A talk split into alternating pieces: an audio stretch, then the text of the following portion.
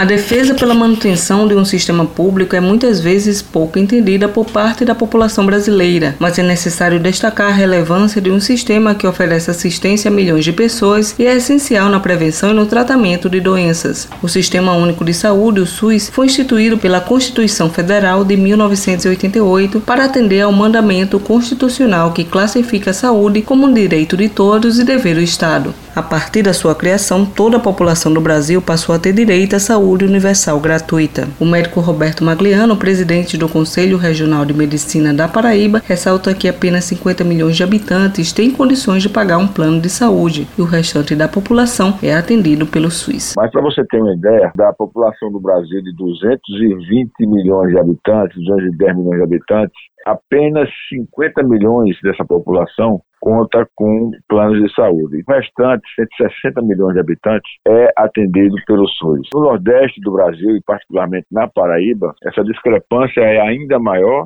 ou seja, apenas doze por cento da população conta com algum tipo de plano de saúde ou pode pagar um médico ou uma consulta particular. De tal maneira que a população da Paraíba é dependente do ponto de vista da saúde, do sistema único, e nós podemos ver agora durante a pandemia como é importante contar com uma saúde pública. Muita gente não sabe, mas o SUS também é responsável por atividades ligadas à assistência farmacêutica e às vigilâncias epidemiológica, sanitária e ambiental. A vigilância sanitária, por exemplo, faz o controle e a fiscalização de serviços, produtos e substâncias de interesse para a saúde, bem como a fiscalização e inspeção de alimentos, água e bebidas para consumo humano. A sanitarista Daniela Gomes, diretora pedagógica do Centro Formador de Recursos Humanos da Paraíba, fala sobre os principais serviços que engloba o SUS. A gente tem serviços desde a atenção básica, que aí são os P S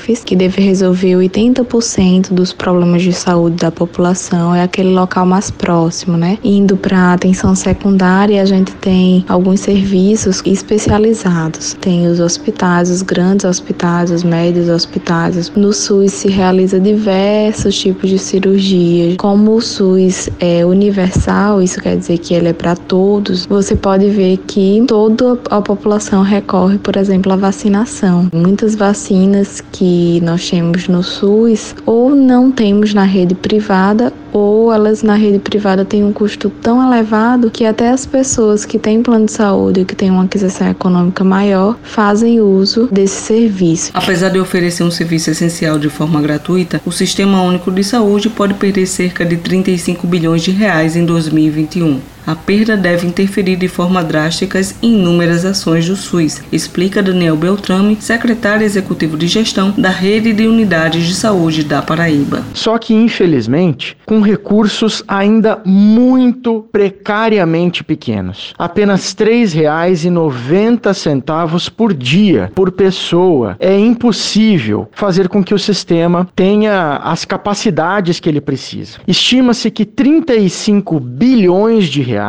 a menos para o orçamento de dois mil e vinte e um no sistema de saúde comparado com o que precisaria ser alocado e com o que já foi alocado em anos anteriores. Cabe a cada um de nós manter firmes nosso papel como cidadãos na solicitação de apoio de todos os parlamentares, federais, estaduais e municipais, para que o Sistema Único de Saúde possa cumprir a sua missão. Sibele Correia para a Rádio Tabajara, uma emissora da E P C, Empresa Paraibana de Comunicação.